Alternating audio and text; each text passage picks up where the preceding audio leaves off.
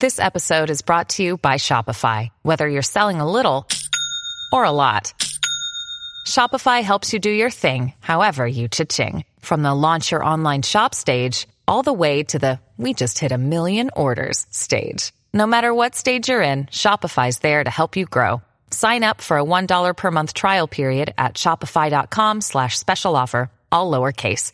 That's shopify.com slash special offer. Dr. Homebrew is brought to you by Five Star Chemicals, providing safety and cleaning supplies for brewing, distilling, and winemaking at fivestarchemicals.com. Doctor, look. Stand aside, nurse. I'm Dr. Homebrew. clear. Hey, oh.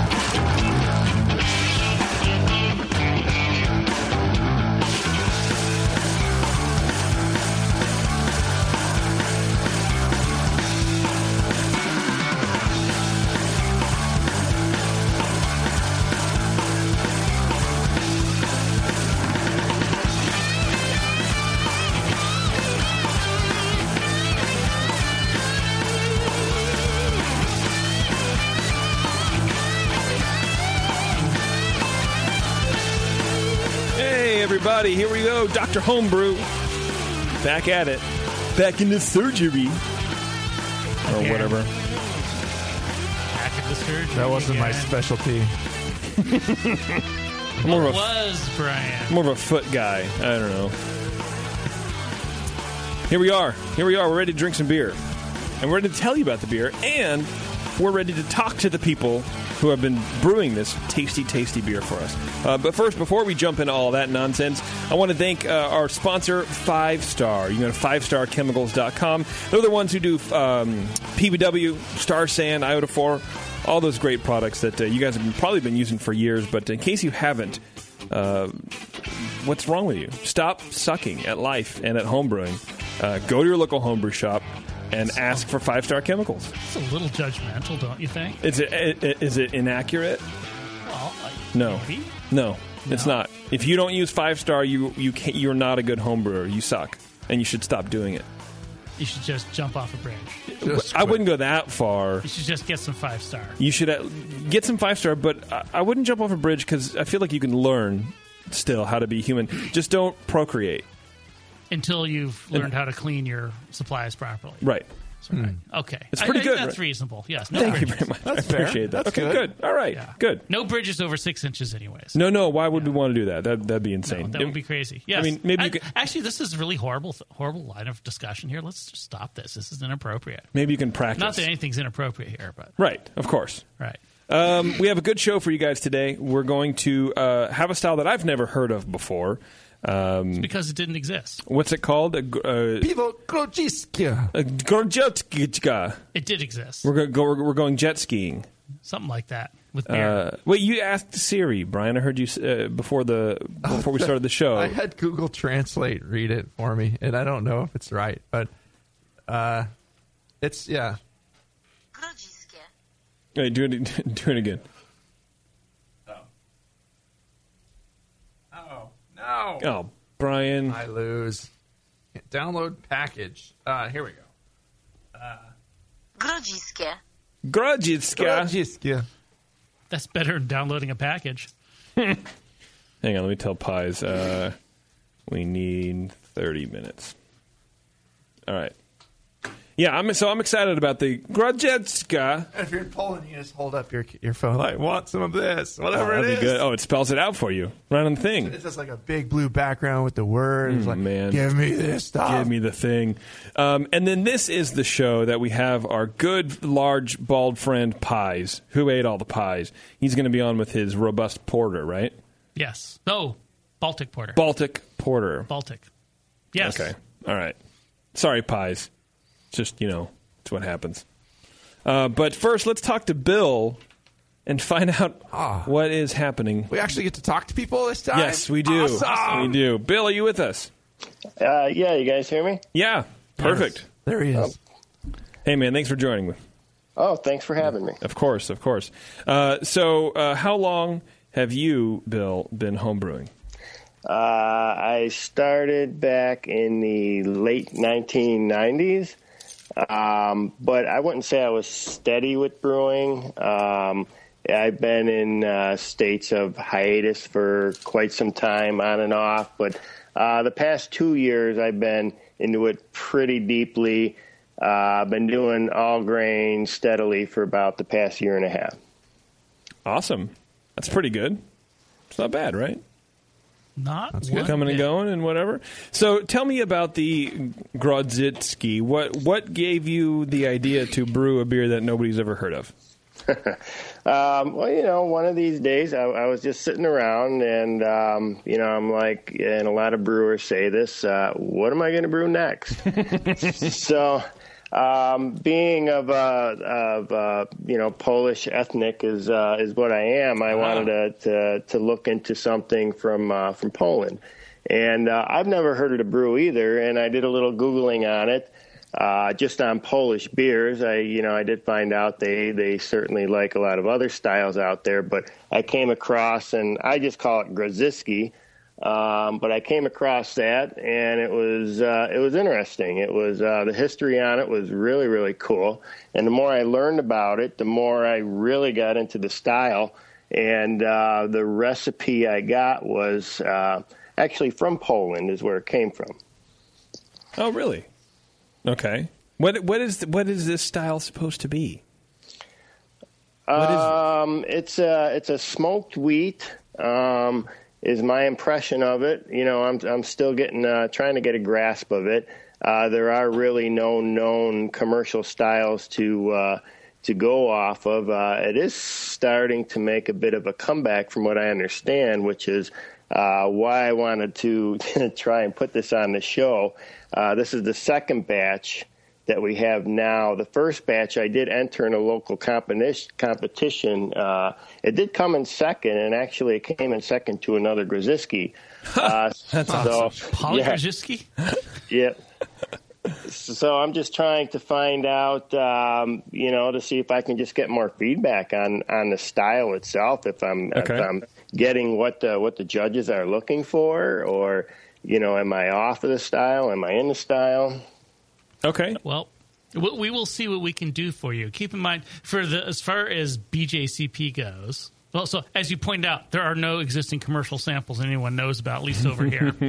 as far as BJCP goes, it would this style appeared in the 2015 guidelines that came out this year that haven't quite gone into competition effect yet. It, it's in the guidelines. It's in those guidelines Wow. as historical beer. Um, Okay. So it's based on researches they have done, and I, I think, although I can't pin pin down exactly where, I remember there was a magazine article or two written about this stuff, probably by some well known homebrewers. Yeah, I think Zymurgy has something about it. Yeah, it was probably like Drew Beechum or someone, but I'm not sure I remember that correctly. I may be wrong there. Um, so, y- y- what are the judges expecting? I think most of the judges still haven't even had a homebrewed version of this yet. Um, And until the new guidelines came out, they didn't even have a description of it. most have not so- even heard of it. So what I did and what Brian did, we talked about this a bit, is really we just compared this to what it said in the guidelines Mm-hmm. because we got nothing else to go on right now. right. Um, yeah, we can't we can't uh, calibrate or or yeah, you know see no what anybody else has done. You're right. It's, it's just a straight sort of um, details and hedonic comparison to what is written into those guidelines. okay. So that's it's kind of which is a little bit unfortunate because often the guidelines read a little narrower than the style would allow, but we don't even know if that's true here. Uh, it gave a little interesting history. It said this used to be a very popular beer in that part of the world, and was actually exported across a lot of Europe, and then died out in the 40s. No, it died out in the 1990s. No, ceased earlier. altogether. Well, sorry. Yes, you're right. It started going downhill Yeah, in the 40s yeah, after World War starting in II. the 40s. Yeah. Hmm, And by the 90s, it was totally gone. And not now brewed it's at all. I wonder why. resurrected.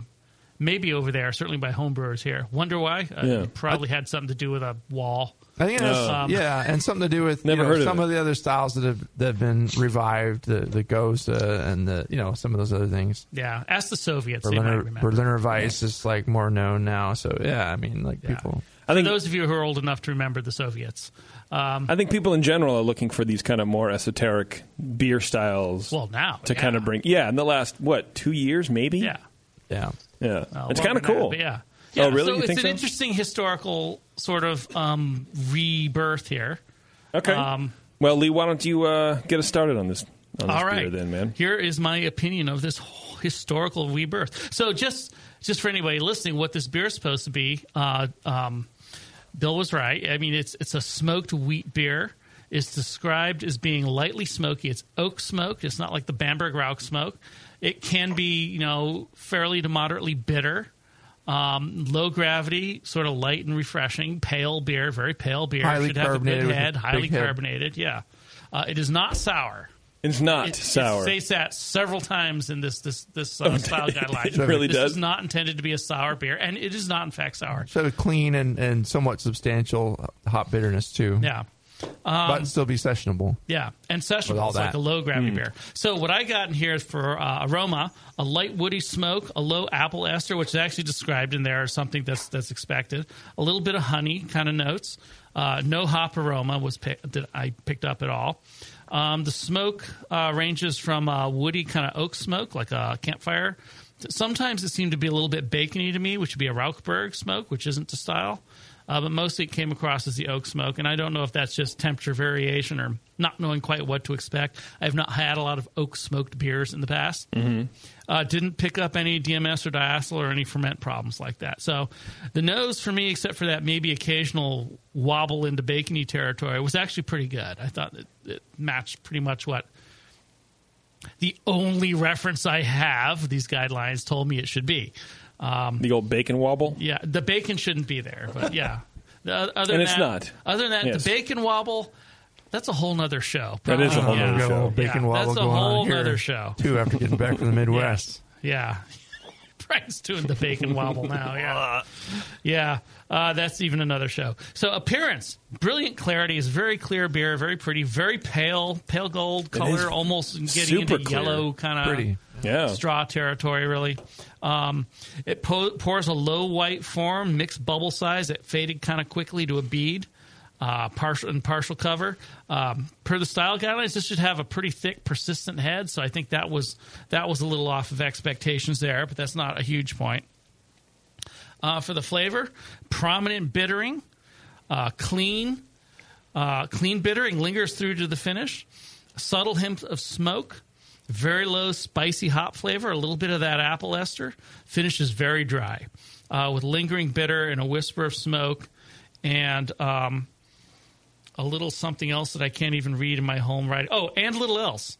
There you go. No wonder I can't read it. Um, the smoke emerges a bit more as it warms to a better balance. So in the flavor initially, I thought the bittering was too prominent. I mean, when I said prominent mm. bittering, mm-hmm. this came hit me almost like an IPA. Well, no, not like like a good strong IPA does for bittering. Like almost um, before the smoke. It was the first thing to hit me. Yeah. Yeah. Yeah. Um, and for me, I mean, this does say it can have moderate to fairly strong bittering, but for me, that was too much. And I'll, I'll get into that in a minute, in a minute. But it's more of a matter of balance against the smoke. Uh, my mouthfeel, light, very crisp, dry body, low carbonation. For style, it should have more. It probably should be two to three atmospheres. Uh, this this seems a little bit undercarbonated to me. Um, not alcoholic or warming at all. Um, is a drying character, probably from the high bittering and the low gravity and the smoke, which will also dry things out a bit. I wouldn't say it's astringent at all, but it has a very drying, kind of lingering character that wasn't 100% ple- pleasant, I think, from the combination of those three things. Um, overall impression I thought it was an intriguing example of a style that's new to me. A promising hint of smoke in the aroma was not necessarily followed by as much in the flavor, although the flavor of the smoke, the smoke flavor did come up more as it warmed up over time. So initially it seemed like it was too low. As it, as it got a little warmer, it came out more. And, and I've noticed this in other smoke beers. They tend to be very temperature dependent in how they, pre- present the smoke character. Oh, okay. All Yeah, right. I mean, at least to me. Um, and this one definitely seemed to come out more as the beer warmed up. Um, a big bitter character dominated everything else, especially when it was colder. Um, and it gave a somewhat astringent finish. I wouldn't say astringent might not be the right word, but it wasn't very drinkable at the start. Um, and to me, it was just the combination of that much bittering, now IPA level bittering, at least apparently, and the smoke and the low gravity of this made it seem just kind of have a pleasant kind of. It's not quite astringent, but it's pretty close. Almost a, a drying. It's, it's like leaves your tongue feeling like it's a little coated with fur or something. The two flavors are clashing It- a little they're bit. clashing. It's Yes. too much. Yeah, is it I get that. Is it warmed up? The balance seems better, but that not so nice finish kind of stuck around. So I think there's something at the high levels of bittering plus the smoke, balance wise, that has to be figured out for a modern palate to make it appealing. It's kind of my take on this because Mm-hmm. again, there's nothing we can compare this to. Um, so for me, maybe decrease the IBUs a bit smoke flavor, you could increase it, but I'm not sure I would. I mean, maybe from the description, you're probably sort of the middle low end of that scale. Um, the foam stand could be a little bit better, but I think maybe that's partly because the, the carbonation is not high enough in this beer.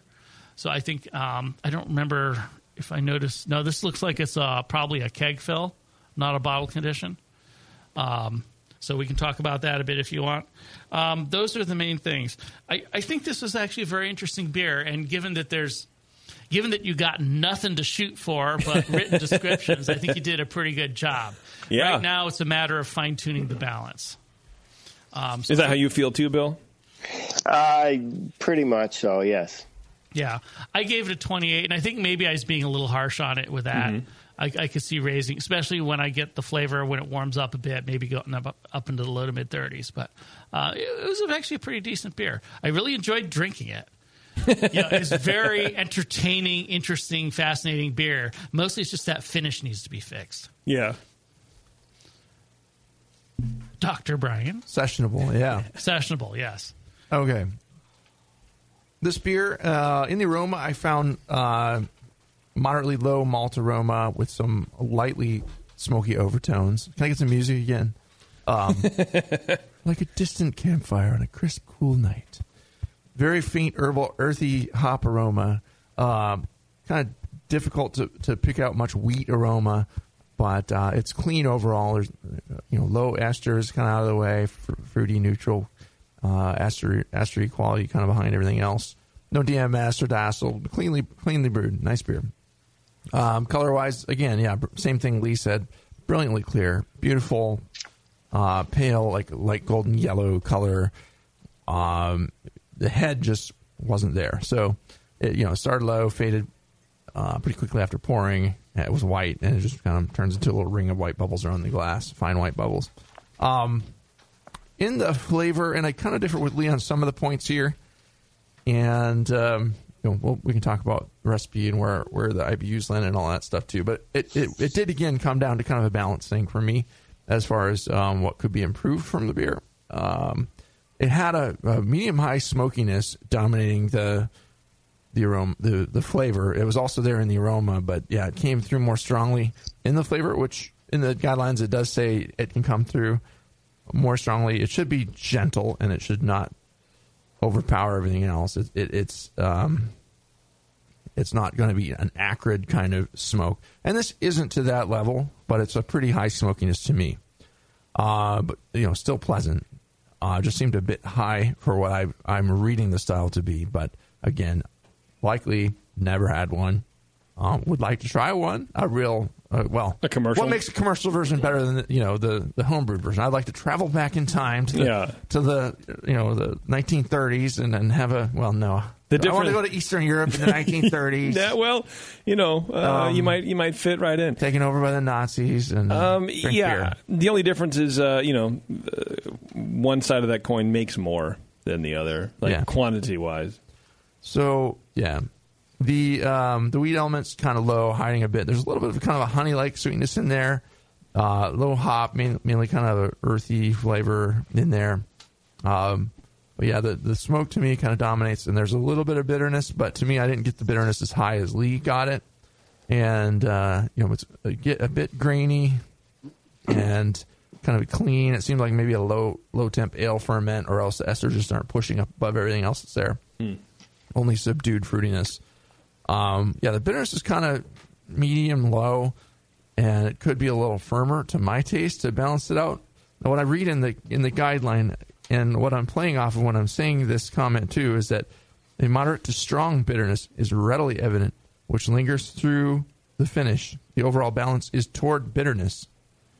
you know, when it's it's saying the smoke character should be gentle and soft, and the the bitterness is pretty firm. To me, you know, it it doesn't have that the bitterness. I'm not getting it as bitterness, and uh, maybe I'm either interpreting some of the smoke flavor.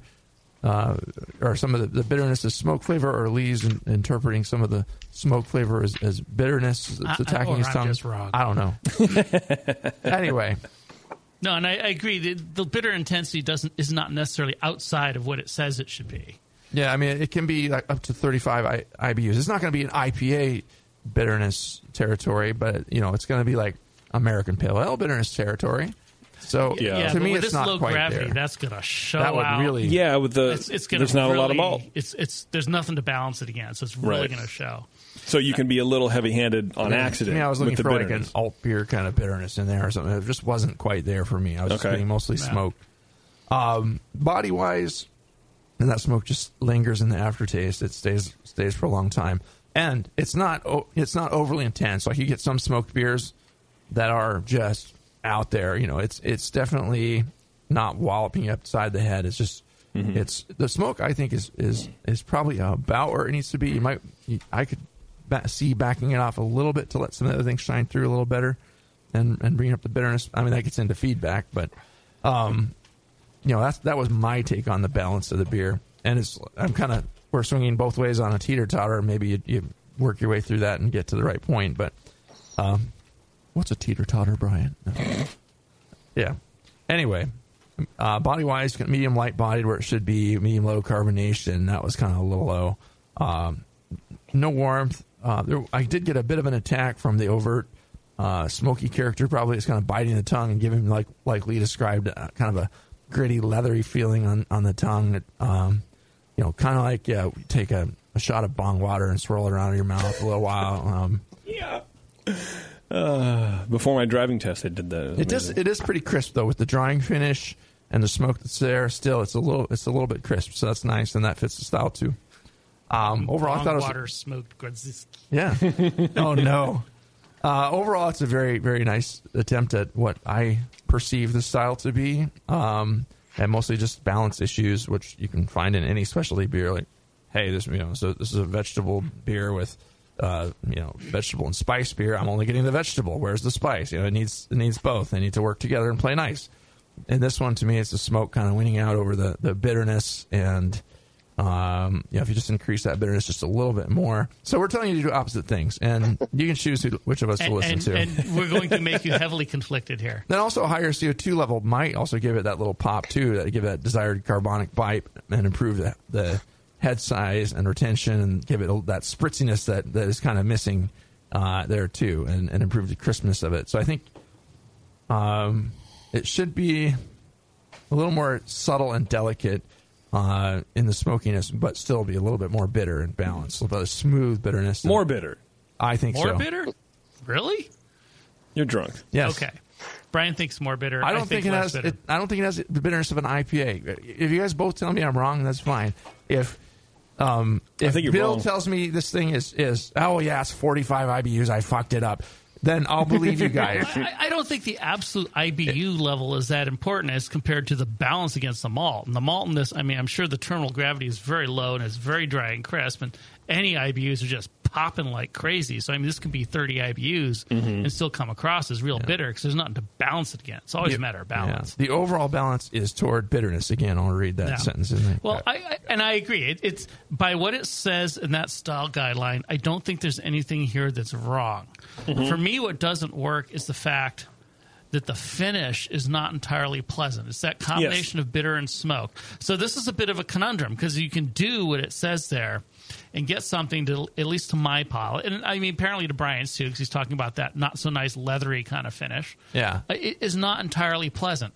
And I'm not sure how to resolve this as to whether the guidelines gave more leeway than there should be or something else is going on here. Well- but I, I think if you push both the smoke and the bitter as high as that says you can in a beer that is this light in body, you're at risk of leaving a finish that's not so good. Which I think is- probably shouldn't be there. Which I think is what that is. So I mean, but like you were saying, Lee, uh, you know, the the lack of sweetness in the malt, and I feel bad for Bill because we've been talking about his beer like he's not listening. Oh, he's listening. I know. Um, you know, uh, the the lack of sweetness, the lack of malt. uh, I imagine it's a pretty low gravity beer. Yeah, it's Um, supposed to be. Yeah, so I, I think you can you can back off of the hops, maybe even five IBU, and uh, which doesn't seem like a lot, but I think in a beer like this, it would make an impact because the big smoke is pretty yeah. heavy. Yeah, it's Yeah. it's hard to balance. So you agree that the smoke is pretty heavy? I think yeah, but I really like smoked beers. Like I'm one of those freaks. The you know the two things I'm most curious about in the recipe is what kind of smoked malt was used. What? Yes. And Yeah. The recipe calls for 100% oak smoked wheat malt. It has to be oak smoked. It has to be a wheat malt.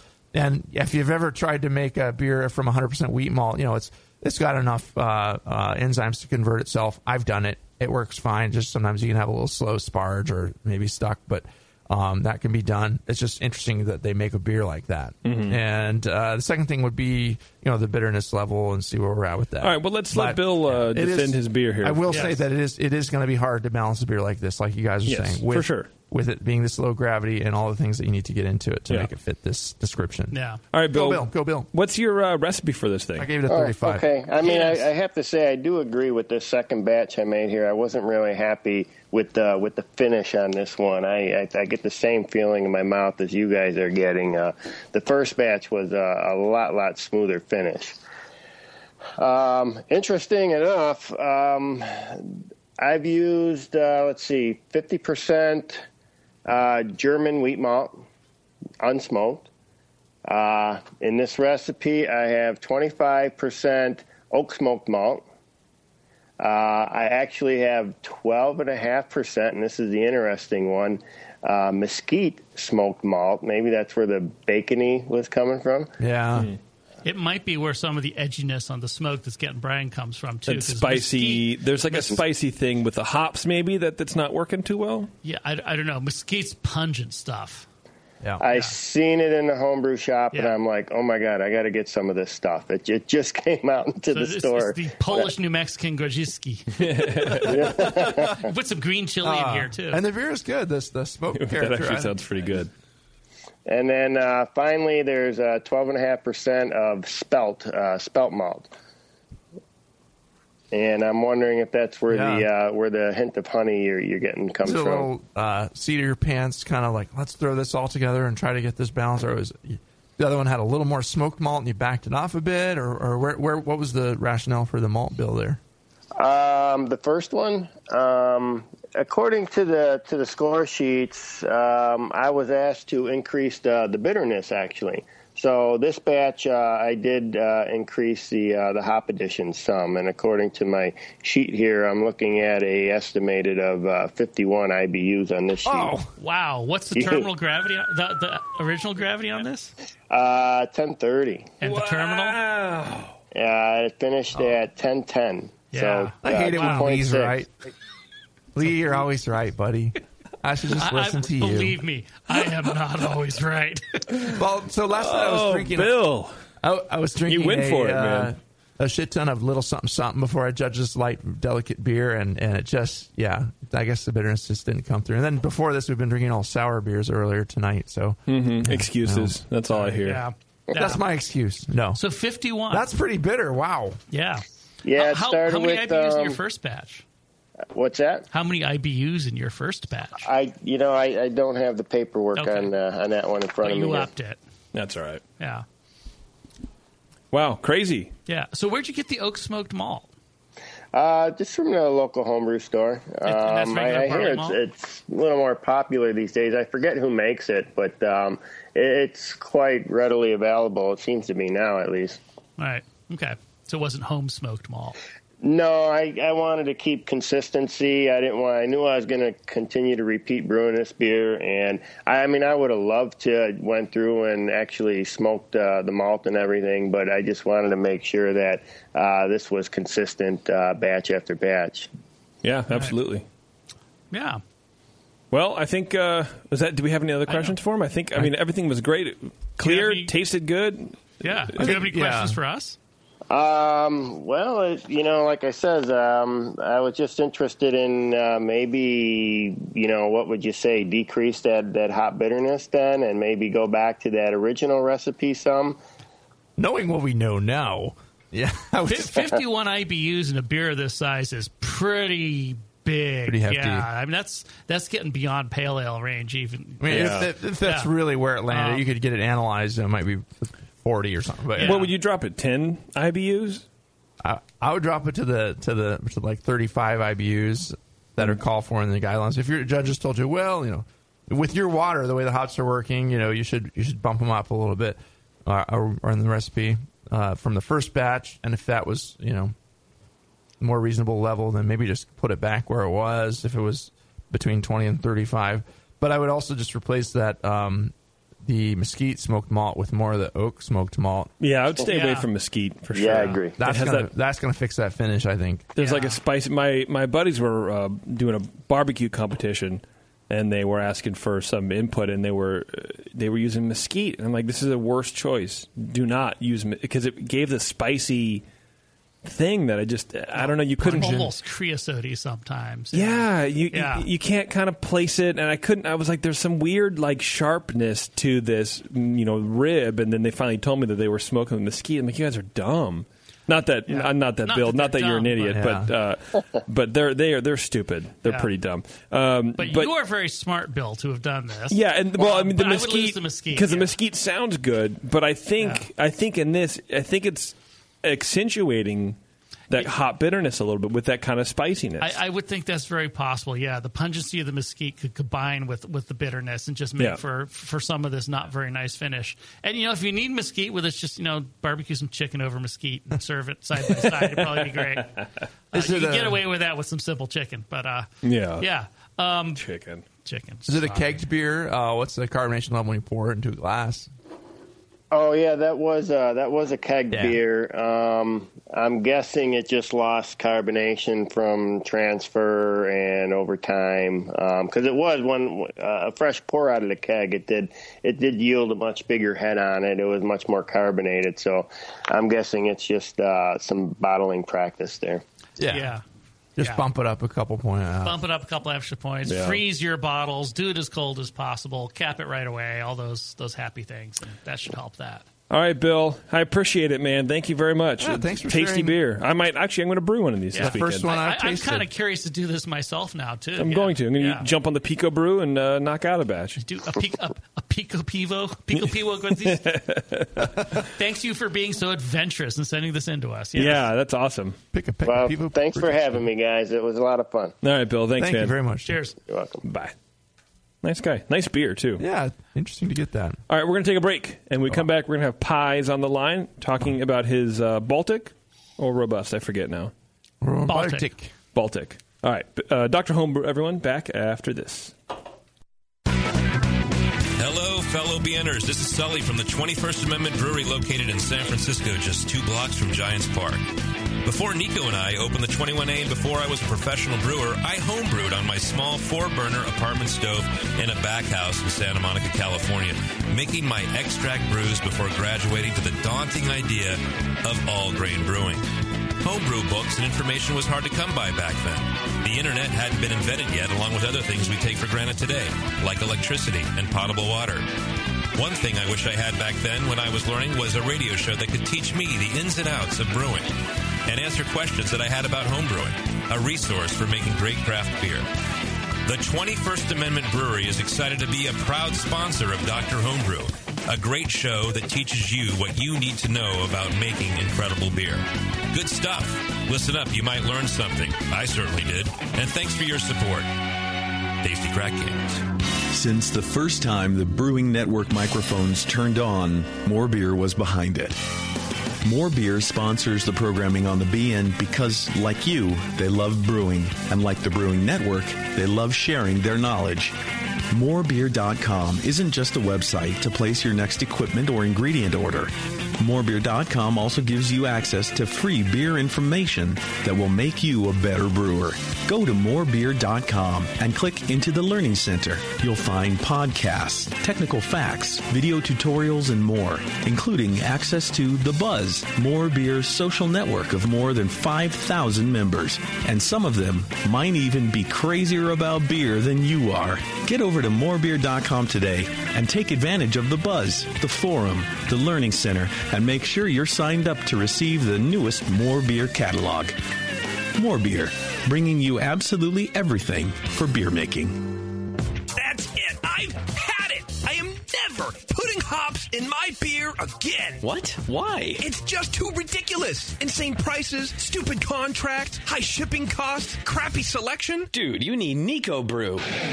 Niko Brew will rock your fing face right the f- off your fing skull. $5 shipping to all 50 states, plus fantastic international rates get you low prices on Niko Brew's great selection of hops and more. Whether you're a home brewer, a pro brewer, or a homebrew shop owner, Niko Brew can get you the hops you need in increments big and small, single orders, spot buys, or full contracts. And there's only one place to join the uber special secret elite bare bones club where you'll get the best deals anywhere. Holy shit. NikoBrew.com. N I K O B R E W. Niko Brew, your bare bones buddy in the brewing business. Beer tasting games that train your palate, a brewery locator, and the brand new interactive beer style guide. These are just a few of the awesome things you'll find on craftbeer.com. The style guide is a beautiful example of technology in beer. Browse beer style families or turn on the automatic beer style finder and explore beer through color, bitterness, ABV, aroma, and flavor. It's really the coolest way to explore every beer style besides having them all in front of you. Go to craftbeer.com and click on beer styles to start the guide. Plus, enjoy the rest of craftbeer.com, the Brewers Banter blogs, beer education, how to host a beer tasting, and the invaluable draft quality manual. Tons of great content that makes your beer better. Visit the new craftbeer.com right now and explore the website that brings you all the passion, camaraderie, and creativity of the craft beer community. Craftbeer.com, celebrating the best of American beer.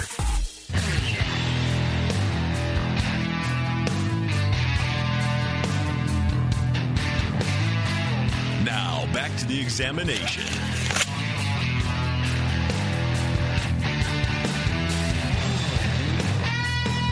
All right, welcome back. Thanks for sticking with us, everyone. We have on the phone, direct from Australia, my close personal friend Pies. Pies, are you, are you here? I am here. How's it going? Oh, how are you, buddy?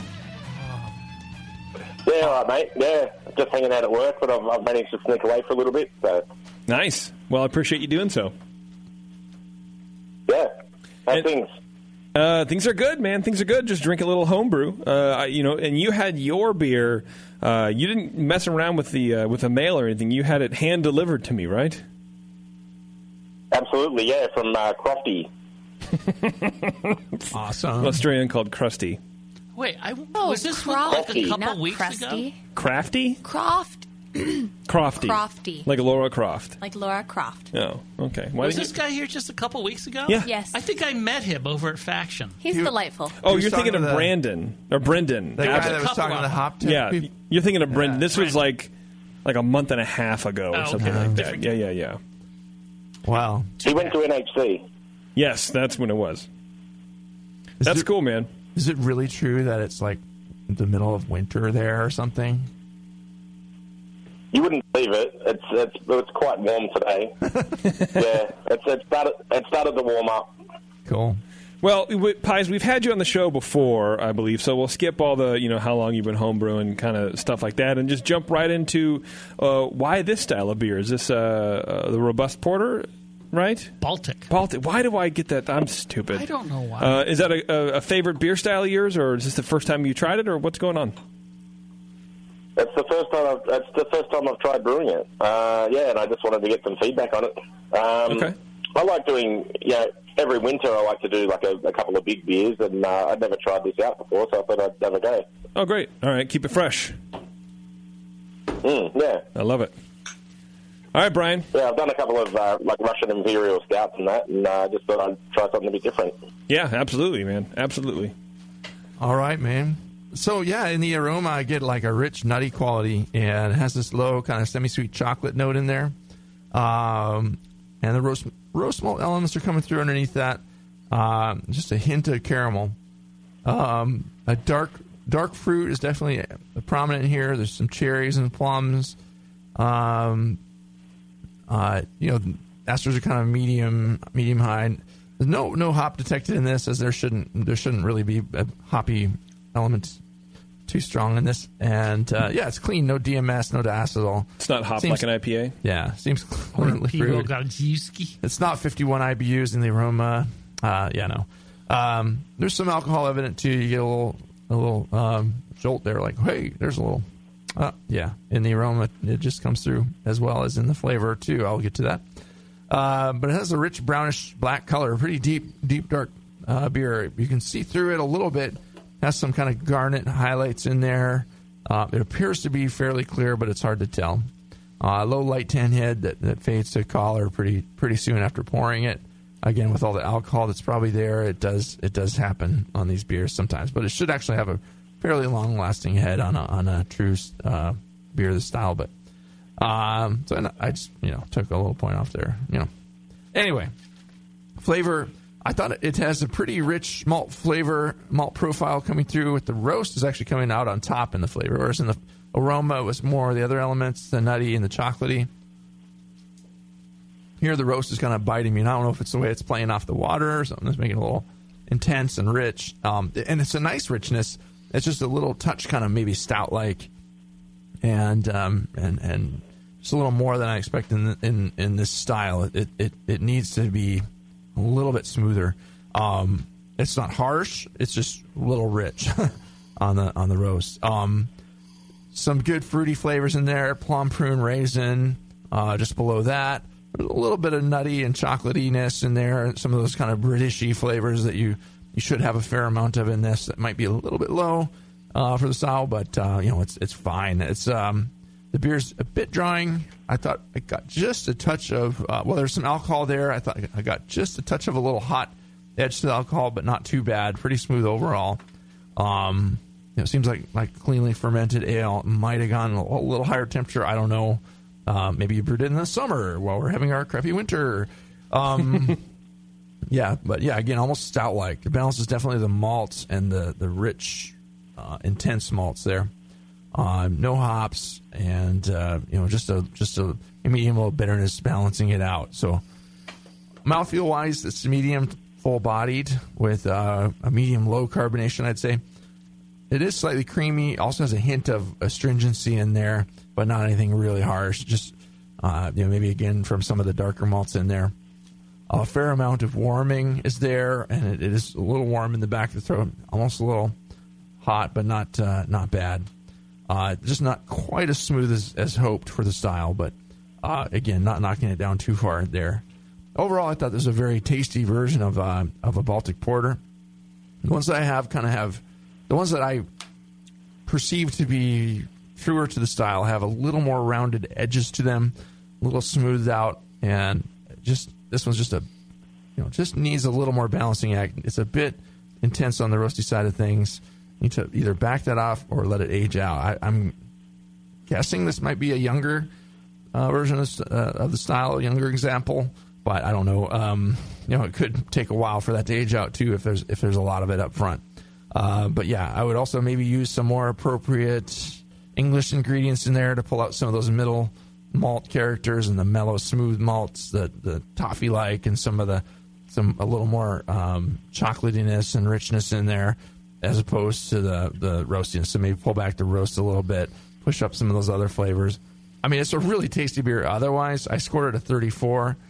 Um, I also think the aging will, will also smooth out the alcohol if this is a young example. So, um, really like the beer, and thanks for sharing it with us, Josh.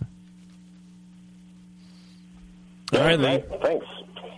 Yeah, I, I agree with most of what Brian said. Um, aroma, some grainy malt, cocoa. I was picking up some kind of soy sauce notes in the nose a little bit. Yeah, you know, I Um, get a little bit of that too. Yeah. Um, no hops in there, which is fine. Um, a lot of sort of, actually not a lot, a little bit of some kind of dark fruit esters, some figs and raisins, which you expect in this style, and that's very nice. Some toasty notes. Uh, seemed like a pretty clean ferment for the most part. No DMS or diacetyl, anything bad like that. I did pick up a, a kind of a low clean alcohol note, which is something you might expect in a beer like this. These are moderately alcoholic beers. Um, and actually, I didn't get it when we first looked at it. But coming back to it now, I'm almost getting a hint of like a, a mushroom kind of character in the aroma.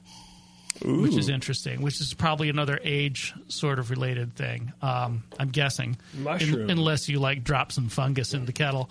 Um, So I think it's young, and and and, and I'm thinking Lee it's thinks old. it might be old. Yeah.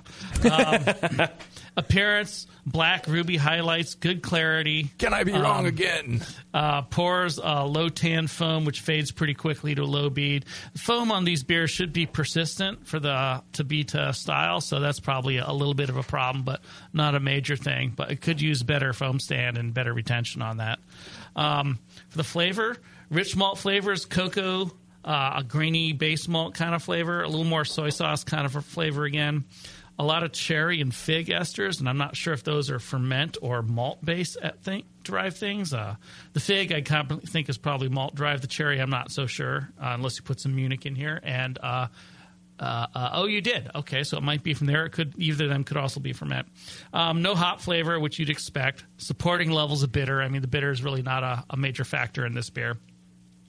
Finish is smooth and rich and dry with some lingering cherry and some toast and some alcohol. Uh, coffee flavor again, and uh, a little bit of. I got a low chili pepper note, which you get out of some some dark malts these days, and I don't know why.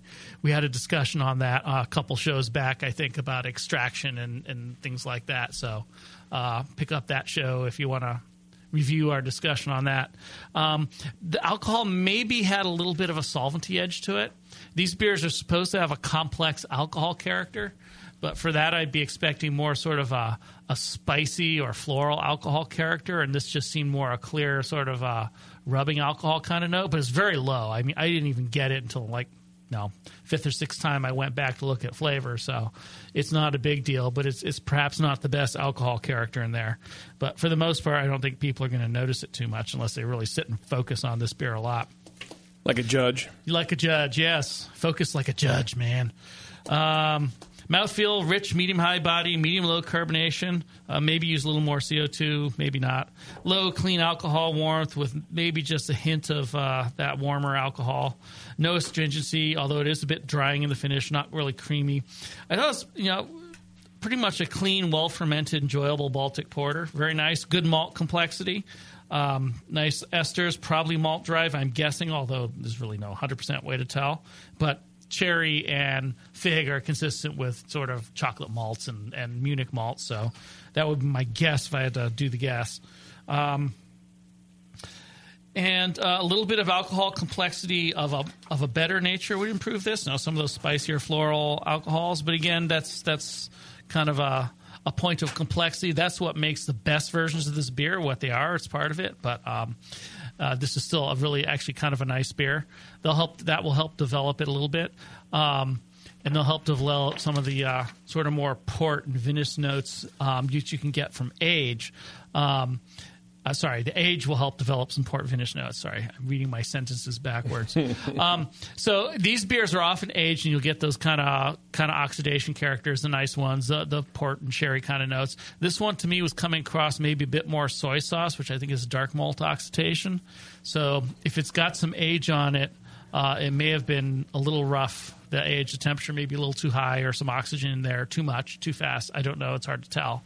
Um, but I thought the oxi- oxidation character was not a positive in this beer. It wasn't a big deal, um, but that's that's the difference between a, a good beer and a fabulous beer here.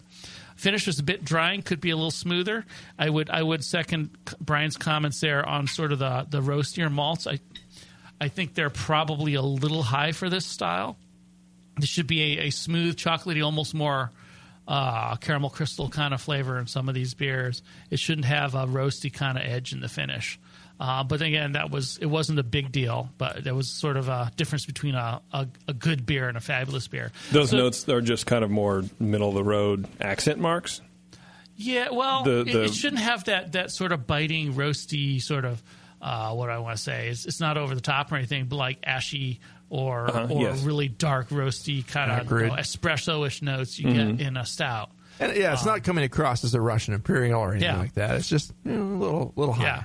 For yeah. style. I, I mean, I gave it a 35, which is a good score. Um, I think you've hit all the main bases that need to be hit here. Uh, to make this better, you're looking for finesse and points for style and practice. So things like getting the ferment tweaked, so you can just get a little bit of those spicy alcohols out of the yeast without getting them too hot. And honestly, that's just practice and trial and error to get get your yeast to perform that well. Maybe throttle back a bit in the roast.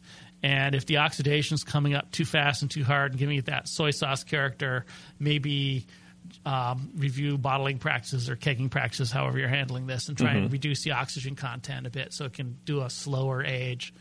Cooler temperature storage helps too. I don't know where you're living down there, but it sounds like it's warm climate, so that can be rough on beers as you age them. But overall, yeah, I thought this was a pretty decent beer. I definitely enjoyed it. Um, be happy to drink a bottle of it. In fact, I think there's one left. Yeah. Yeah. So yeah, good job.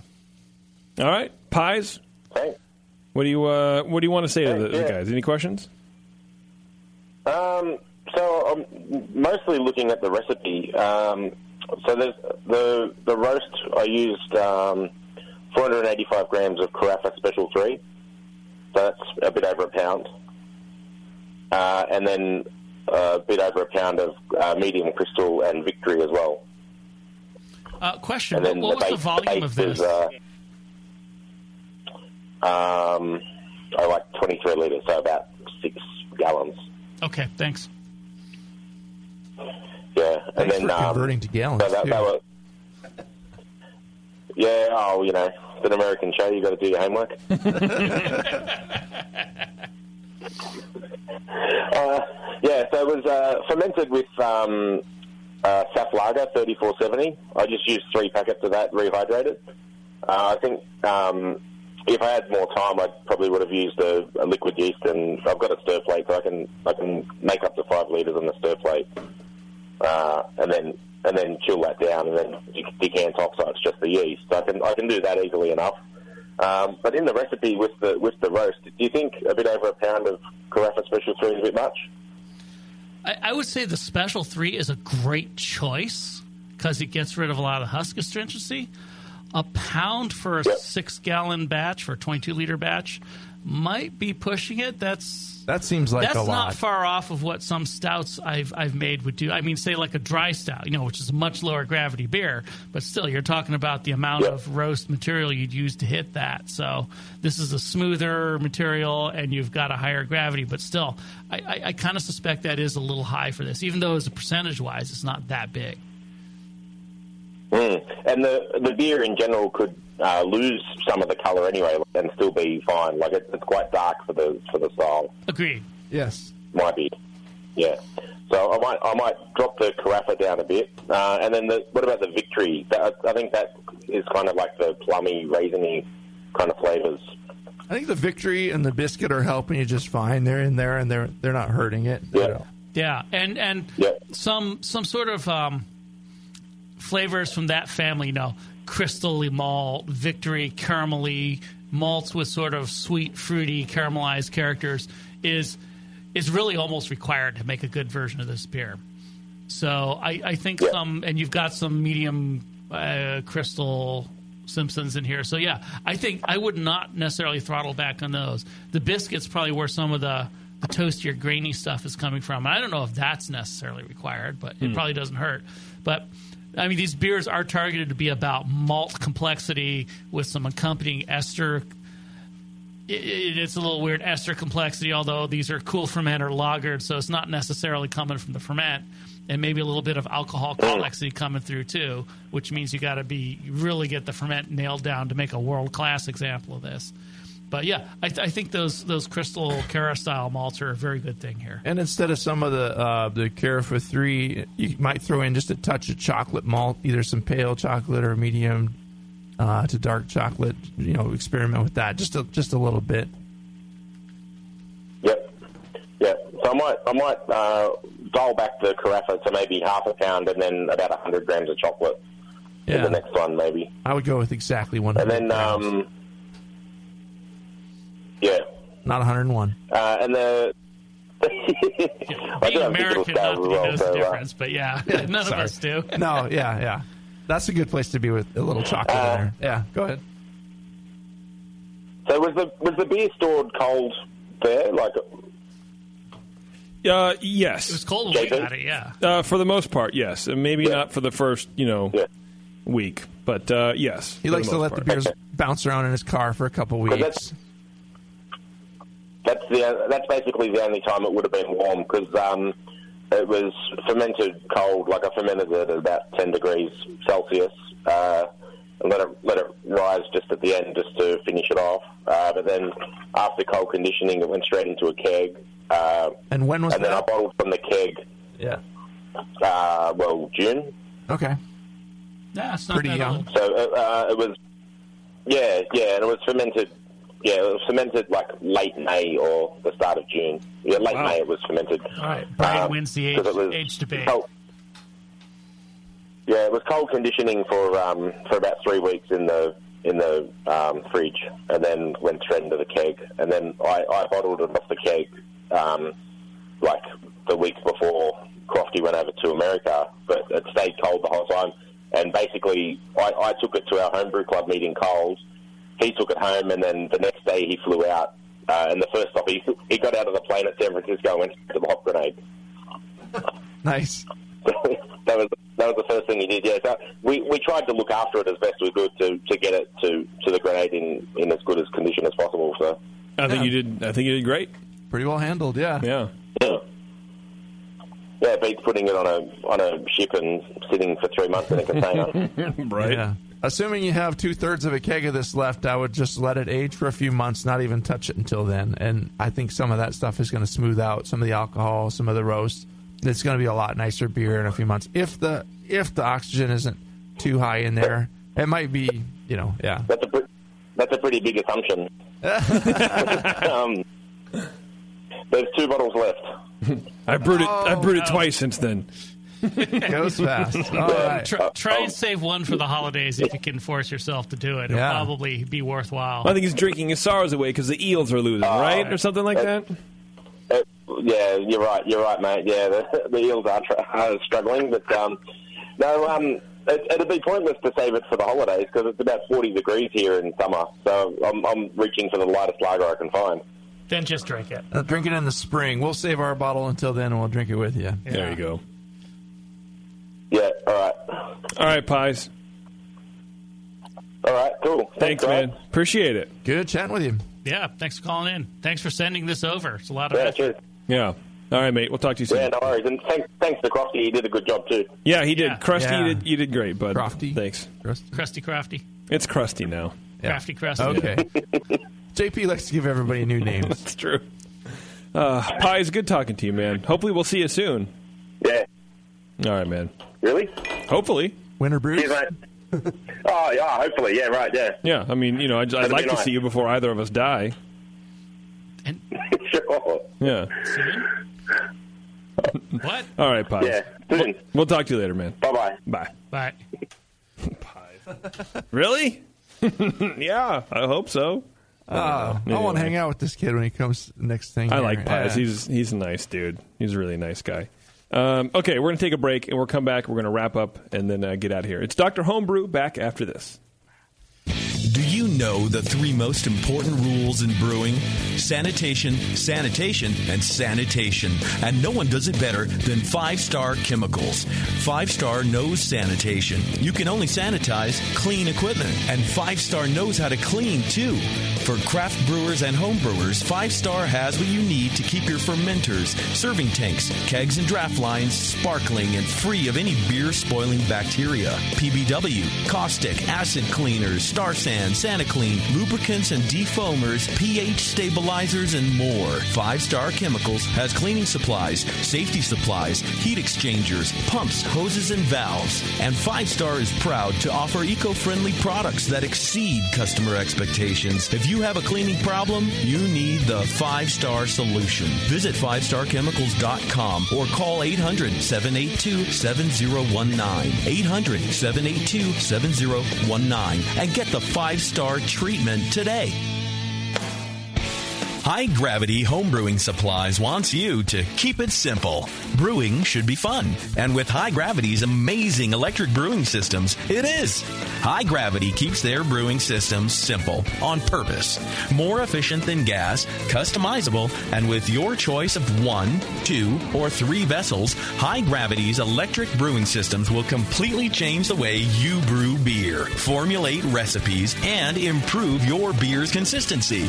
Dave at High Gravity can customize your system to fit your needs. High Gravity invites you to visit their Build Your Own Brewery page and see how easy it can be to brew electric. And High Gravity offers $7.99 flat rate shipping on most of their products. www.highgravitybrew.com. High Gravity. Keep it electric. Keep it simple. Visit highgravitybrew.com.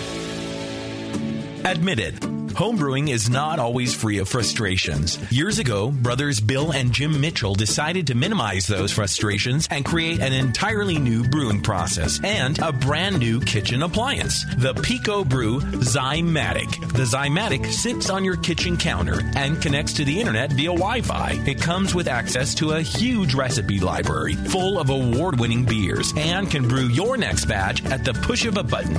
Improve repeatability and refine your recipes with the Pico Brew Zymatic. With minimal cleaning and hassle, the Zymatic enables anyone to brew craft beer in the comfort of their own kitchen. Just add your ingredients and the process of homebrewing becomes simplified and automatic, allowing you to focus on what really matters while you brew. At Pico Brew, they believe everyone should be able to enjoy the art of homebrewing and make their own damn good craft beer. See the Zymatic in action today at picobrew.com.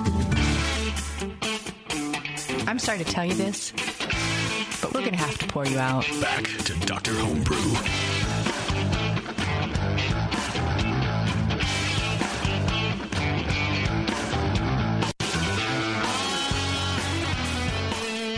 All right, thanks for sticking with us. Uh, all right, we got some prizes to give out, and then uh, and then we're gonna get out of here. Awesome. But uh, first, we're enjoying this uh, delicious beer from Destihl Brewery. We've had them on the show a couple times on the, oh, not I mean a couple times, but one time on the uh, back then the Sunday session, currently the Monday session. Destihl, D E S T I H L. They are out of Bloomington, Illinois, and this was uh, uh, one of the uh, number of beers that a listener, who of course I forgot his name, I apologize, sent us a bunch of uh, Midwest beers for a Doctor Homebrew to to kind of sip on and try and whatever. And um, somebody from Illinois, I assume. Yeah, I would imagine. Yeah, and then um, here you go, Brett. We're gonna throw it up on the can cam here. Can cam. If, if Wild Bev, sour. Bev's not paying attention, she won't. She won't do it. Flanders red. Um, yeah, and so I've been trying to bring this beer to uh, to the show. I've been bringing it for like three months because I think it's uh, it it feels interesting. Go ahead, Brian, if you want to do it now. Uh, and we've just ran out of time drinking it, so this time we're like, forget about it. We're doing it. Yeah. And we also So we have a did it. little bit of this Back- uh, other beer that I brought in little from bit. a trip. Back it up. There you go. Wild Sour. You got it. There you go. Uh, And okay. We're also drinking yes. a little bit of this. Oh yeah, what which is is that? from Wicked Weed in Asheville, North Carolina. It's their Montmaretto. We're drinking a lot of beer. Yeah, barrel aged American sour with cherries and almonds. It's very nice stuff. Very dry, cherry A marzipan-y finish Yeah, in there. yeah, it's very nice. God, all this Um, booze so we going got a couple head. of really interesting sours here. We're doing side by side. Yeah, it's been a good sour show, man. Yeah. Uh, okay, let's get We're to some prizes. that. Who is getting the forty dollar? Uh, at least your beer will look good. Grog Tag gift certificate. I think his name is is Bill. Bill Sorowski. with the Grodzitsky. The Pivo Grodziskie, Grodzitsky. which I think qualifies as one of the most interesting Nice. beers we've had all year. I like it. Absolutely. So that means Josh, uh, who uh, who ate all the pies, is the winner of the High Gravity Homebrew.com gift certificate. Uh, good job, everybody! You guys both did great. You both Thank you, Josh, it. who eats pies. They were both uh, they were both great beers, right? We're both Right. great beers, I thought. I thought so too. I scored them yeah, very close to each other, actually. It's Uh. like little balance issues with both of them, honestly. And it was just like, I mean, they're brewing great beer, these guys. So, yeah, good job. Yeah, nice work. Uh, thanks for bringing that uh, wicked weed beer, Lee. Sure. Yeah. yeah. And Bill has the uphill battle that none of us have ever had that kind of beer before. so Yes. Yeah. It, was an interesting. It was very- an interesting Yeah. experience. Very interesting. Again, yeah, reminders of the 2015 guidelines that's going to be coming around the corner that everything will be. Everything will be changing. Yes, Although absolutely. you'll find that most of the 2008 guideline styles are represented in here. So if you just want to be classic, just learn what the new number is and send it as that. You know, yeah, you'll be fine. You'll be all right. Trust me. Trust us. You'll be change fine. over should be around the end of this year. We'll start talking about those. Yeah. Um, check out the new uh, brewingnetwork.com. We've changed up our uh, our website. Uh, all of our shows are easier to find than ever. All five shows. Yeah, we have five shows going on right now, everybody. Uh, the session, of course, Sour Hour, Brew Strong, Can You Brew It? And, of course, this little piece of garbage. This, this gem of iniquity. this gem of iniquity. Can Dr. Brew It is actually called Brewing with Style. Brewing with Style. Yeah. Yeah. Not can't you brew it or can you what? Yes. Yeah, one for each finger. Why can't you brew it? Yeah. That's what that's what it should be called. Why can't you brew it, comma, dummy. Can we put the camera on him, please? Trying to jam along with the Doctor Homebrew music. Sorry. Yeah. Here, I'll uh, here. I don't Hang have on a a second. pick. But he hasn't tuned it in yet. It's not tuned. All right, here we go. I'm going to fade out, and you're going to play us out, Brian. Thanks for listening, everybody. Uh, this has been Doctor Homebrew.